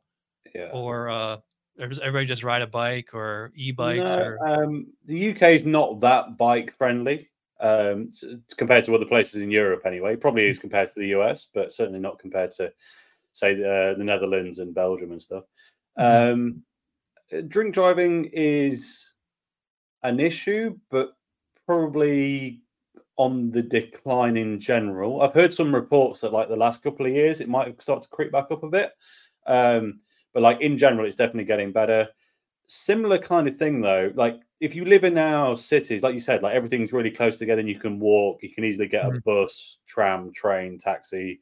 That's always been the case. So cities you, know, you always get outliers you always get idiots who just decide they're going to do it anyway. Right. and that's one of those things. Uh, but in cities in general it's not been a i don't want to say it's not an issue because it definitely is but it's not a it's I, like i don't know anyone that I can think of who's willingly got behind the wheel of a car after too many beers on a night out Mhm. ever. So that should tell you that it's not it's not a common thing, right? yeah you The don't like majority of people are not willing to do it. take one of um, your friend's keys or whatever Yeah, it just, just it just isn't. There's never any suggestion when we go on a night out that someone's going to drive because we don't need to. We can all get back Mhm. a different way. Um, however, on the flip side, I have seen in country pubs when I've gone on holiday vacation, stayed in a rural area. I've walked to the pub for three miles from wherever we're staying, and I've seen people stumble out and stumble into their cars because, like in the US, there is no there's no other way to get to the pub if they live four or five miles away. And they've done it. It's not right, and they shouldn't have done it. And I'll be honest, on those roads, it's even more dangerous because you can't fit two cars wide anyway. So this is Mhm. an accident waiting to happen. But um, it happens. But in general, yeah, it's on the decline, which is a good thing. Yeah. you have uber there though right Yeah, we've had Uber for six years. Definitely pre-COVID. Like, Mhm. um, it's fairly cheaper than a cab 20 somewhere between 2016 2018 i'd say probably came in properly um it is cheaper yeah it's not obviously the the surge charging so like when the when there's no surge charging it's definitely cheaper probably by about 25 to 35 percent Mhm. um when the surge charging it go to the same or even more so just depends but um in general it's it's cheaper yeah Yeah. Um, you know, I had a list of like these lightning round questions, but I can't find what I did it did with it. Uh, I'll try to like think of them off the cuff here. All right, uh, so uh, here's a good one. Do you drink seasonal beers in season? Like, but like I don't know how it is there, but here it's like all seasonal beers they come out like a season ahead of time. So like pumpkin beers come out in August, Christmas beers come out in September, summer beers Yeah. come out in like March. So it's like, do you do you drink it? You wait until it actually is that season, and then the beer is old, or do you drink it when it's fresh? And Uh, it's like we- season early. this probably differs a bit throughout the UK, but I, my experience is we have like a a twofold issue in that breweries definitely release things ahead of time. Like you said, you get you get Halloween beers in the end of August, early September. Christmas beers will come out first week in November. Like and in general, to be honest, I the seasonal stuff I more buy for review than I buy for just general, you know, just I'm chilling at home having a beer. And those I'll buy as soon as I can, and then I will review them to get them out with enough time for people to watch it and then go decide whether they want to buy it or not, and make sure it's still available by the time they've seen it. Do you know what I mean? So I try and get it out like a couple Yeah. of weeks before it's kind of prime time. Um, on the flip side, though, a lot of our bars, because of the way they buy beer, end up with seasonal stuff. And I'm going to use seasonal in the loosest sense here. Like they want dark beer in winter, they want amber beer in spring, and Right. light beer in summer. They seem to be about four weeks behind. So you walk into a trad pub in the first week of November, say, and go, right, it's properly winter now. I want a stout. And it's still flush with IPAs. On the flip side, you'll get to Easter, you'll walk into the pub and want like a nice hoppy pale, and they've still got all the stouts on. Like it's just it's a bit, you know what I mean? Like it doesn't Yeah. quite fit the um, and that's because obviously they need to get rid of the stuff they've got before they can put the new thing on and all that stuff. But and I, I know why it happens, but it's just a funny, funny thing. But in general, I do drink seasonally, but I am way really into dark beer. So I drink dark beer most year round, and Yeah. then when it gets really hot here, then it's all about German pilsners. like that's kind Yeah. of my I mean, I'll drink a Bourbon County in July if it's that good. Uh, yeah, Um, to be fair, I, I would I would happily do so. I don't, don't drink that many impy stouts when it's really hot, but um, yeah, wouldn't be unknown. Is there is there a difference between a double IPA and an imperial IPA? Marketing. Um, I think I think triple IPA is closer to what I would think an imperial IPA is. Mm-hmm. Because, like, a- a- again, it's all like these terms change, but a modern imperial stout in reality is probably like eight or nine percent plus. Right. So if we're going off that, then the triple is closer in terms of ABV. I think it's more about the IBUs. Like that's just what it's funny. The Okay. short that I posted this morning was the Maharaja IPA. It was from 13 years ago. It was like 10.5% ABV, but it was like 102 IBUs. And like you don't Oh, see wow.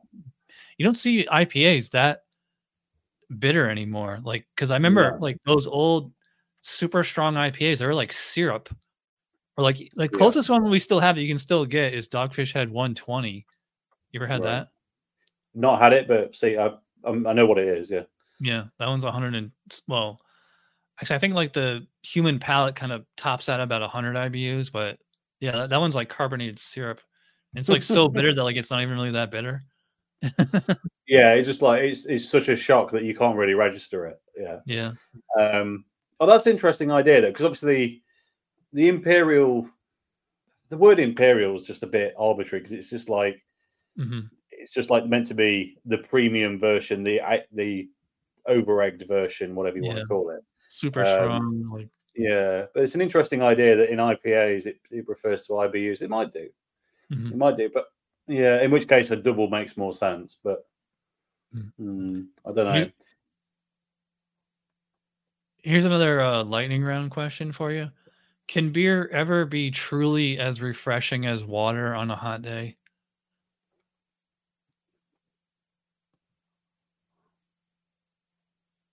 Mm, uh, yes, by comparison of the water used to make it. Um, and I know, I know this was a lightning round question. I'll make it as brief as I can. Right, like beer made in Scotland or beer made in like the mountains in Germany, the water quality is so good that mineral quality is so refreshing. It's unreal. If you have, if it's that versus generic like water out of London, the beer is more refreshing. But if it's beer versus the same water it was made of, then the water is still going to be more refreshing. So I would say, yeah, like it's the taste is refreshing. Like I've had IPAs that like because they taste like juice, and like it's refreshing while it's in your mouth. But then once you finish it, then like Yeah. the hops linger, or even just like a standard pilsner, or like even like an adjunct lager, like it's gonna have an Yeah. aftertaste. It's gonna dry you out. So it's kind of like Right. it's refreshing because like I can definitely pound like you know a Pabst Blue Ribbon or something like that, and then but then I'll chase it with actual cold water. You know. yeah, yeah. I think yeah, we, we're confusing the words refreshing and hydrating, aren't we? Yeah. Yeah, the word the, the beer can be more refreshing, but yeah. it can't be more hydrating. There you go. Yeah, yeah, that's like a. You know, it's funny. I never thought of that after all these years because, like, yeah, we use hydrating and refresh because, like, it's refreshing as in like a nice change of pace or just like yeah. Um, kind of cleansing your palate or something. Mhm. You know, like I'll be drinking um, like I drink. You know, I'm in Florida and it gets super hot here, so I have like lots of bottled water in the car, and I'll just be drinking water all day, and I'll probably drink like two liters of water. And then at, there's like some there's certain times where it's like it's two or three in the afternoon and my day's only halfway over. And I'm just like sick to death of drinking water, and I'll get like an energy drink or something like that. I'm like, I just need something else to taste here, you know. yeah, fair, fair. uh, what is the plural of Guinness? Uh, Ginai. That's what I was wondering. I was like, is it? Yeah, is it like octopus, octopi, or is it? I, I hope so. I've heard a lot of people say um, it's just Guinness, like with sheep or deer. Like you, you just It probably it probably is, but I can't I can't help think that the country of Papua New Guinea is actually just plural Guinnesses. So Mhm. yeah, who knows? What is your reaction when a beer that used to be a whale is now available in every gas station? Mm, I don't know, but it's not something we get very often, to be honest. Um, I've not had a genuine, genuine reaction. Um, probably as long as the quality's there, then like Mm. pretty relieved because availability is good, right? Yeah, So I wrote a blog about this a long time ago, and it was it's kind of I we could probably do an entire show just on this topic. It's like, uh, are you drinking the beer or are you drinking the cachet? Because like so many beers have like this cachet value to it, yeah, and it, and it goes the other way too. Is like stigma, you know, Yeah. like some beers have a stigma, and it's like, you know, something like uh, Joe on our last podcast we were talking about this because like now like because he's in California and San Diego, and like he can get of the Elder at gas stations and like in what really? yeah, or like Oh. in supermarkets or whatever. Like it's pretty easy to come by out there. Oh, you got to. You can even get Topper out there. You got to sell a kidney out here to get one. Yeah, and um, like the uh, the only thing I can kind of compare that to is like you know like I can get like Founders KBS at the Yeah. supermarket. Um, I can get Goose Island Bourbon County at the supermarket, and that like that used to be really hard to get, you know.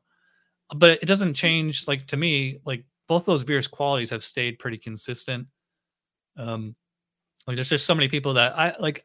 I, I always, if you ever encounter beer snobs, like I try not to be a snob. I and like, cause I, cause I, f- I can always the way that you can dunk on any beer snob is you just say, like whatever, whatever is like the it beer of the moment, like this, the white whale or whatever, or you could just do like you just like do like a classic like Westy twelve. Or, you know, everybody knows Westy twelve. It's the only Trappist beer that you can't just get. You have to go get it. Yeah, I, I would say if, if Westy 12 was available in every gas station, you wouldn't care.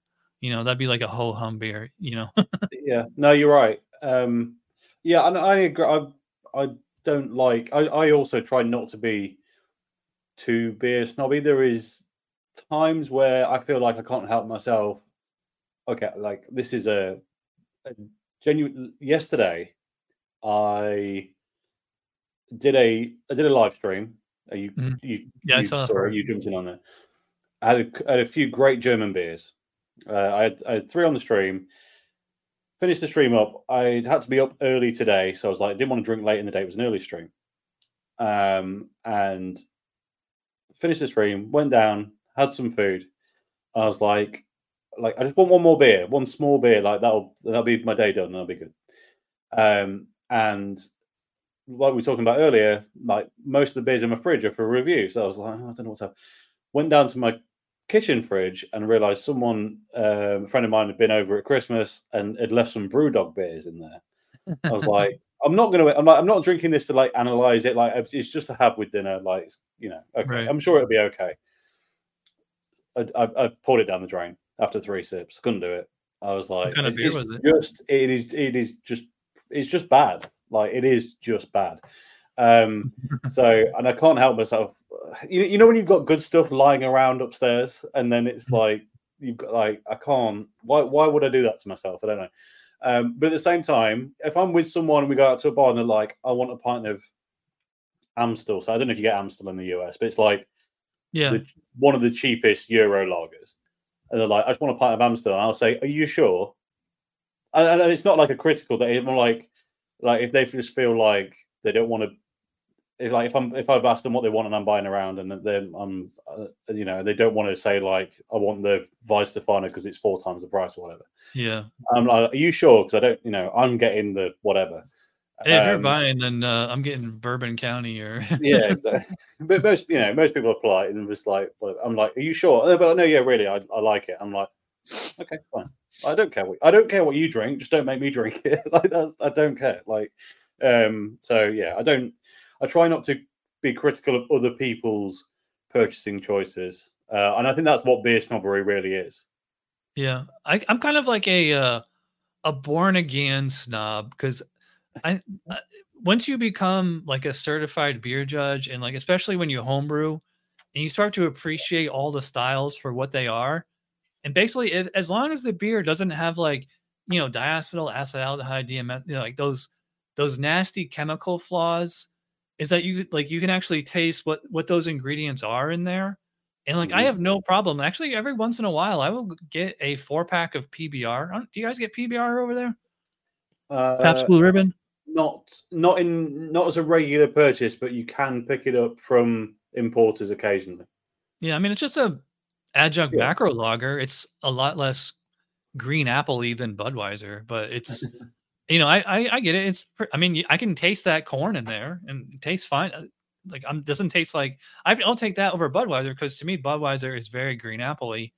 Um, and like it's funny because like now a lot of American craft breweries are making rice lager, which is basically just Bud Light because I mean that's what Bud Light is. They use rice Yeah. instead of corn, and Yeah. um, so like like I was saying, like w- once you become, especially I think home brewing really helps and like actually studying the uh the style guidelines, like just tasting everything, like as long as like it's not full of you know nasty flaws like it should be a pretty good then then all, at that point all you're arguing is taste and it's like like in your case of like the amstel or whatever is you know like if it's fresh like uh, like the brew dog you were just talking about like if that was like a super old beer and it was just oxidized um Yeah. then like it would taste gross but i mean like if you're like oh this just is just so mild or just so you know so lacking in flavor you know Yeah. like if that's why you poured it or Yeah. like you know so you know become a become a born again beer snob you know and like you'll appreciate you'll appreciate everything as long as like it's made with you know the right way At the, and then after that all you're arguing is taste and then like you know we can say like you know some people like peppers in beer some people like chocolate you know some people some people can do the corn some people can't do the corn you know some people love Yeah. hops you know Yeah. my my know, homebrew yeah. club we actually had this thing it's like these strips of paper i forget what they are but you just you just put a strip of paper on your tongue and it would actually measure how sensitive you are to bitterness Mhm. and like to some people it just tastes like you know like like a, it just tastes like a strip of paper like that but to other people it's like super super bitter and um you know some people have like super sensitive tasting palates i don't know if you watch uh my friend darwin darwin's beer reviews i i'm pretty sure he's a super taster because you watch any of his reviews he takes like half a sip like a little medicine cup sip of a beer yeah.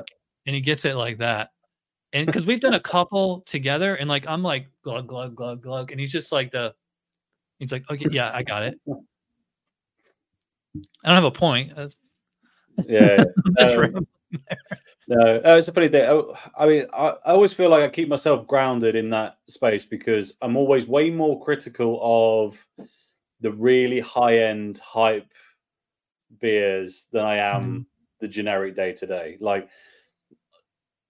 like if you if I review a cheap generic beer, I will tell you that it's cheap and why I think it's a bit cheap and a bit naff. But ultimately, if your budget is X pounds per beer, you could Mhm. do worse than this. Is normally the case. Um, and on the flip side, when it comes in with the big expensive, people are queuing up and trying to get hold of it beers. It has to be really good for me to be positive about it because a lot of the time, it's not worth it. So I, Yeah. I'm- I, I feel like I sit in the middle ground in terms of where my Yeah. beer preference is. But yeah, Yeah. Uh yeah, we've been going super long. So we should this seems like a good place to wrap. So let Sounds everybody good. know where they can find you. Uh, it's the Crumby Beard, the Crumby Beard on YouTube and on Instagram. Do you have a website or anything? Uh, uh, crumbybeard.com does exist. It's probably not been updated for a while, and I probably need to do that. Um, so I just go go to YouTube, Instagram. Uh, I am on TikTok as well. I generally just kind of cross post Instagram to Mm. TikTok. So if you're on one or the other, it's fine. Yeah. Um, that's- you get the same too. stuff. yeah. Um, that's pretty much it. I try and focus majority of my stuff on YouTube um, because that's where the long form video lies. Um, Yeah. yeah, that's that's that is really everything. I've got nothing too much to plug. It's just constant stream of beer and whiskey reviews. Um, I'd just like to say thank you very much, sir, Yeah. for having me. It's been a blast. Yeah, I agree. And like I said, uh, I would love to see that behind the scenes video. I might be the only one that watches it. Maybe maybe you can start like a Patreon or something, like or hide, you know, hide behind a paywall. Yeah, good work. Good work. Yeah. All right. Well, as I always say, if you watch all the way in, you are awesome. Thanks for watching, and we'll see you guys next time. Sorry, I don't have anything to cheers with. It looks like you're out of beer too. I go. I'm out too. But yes, Yeah. cheers. Right, we'll just wave like a parade. All right. Indeed.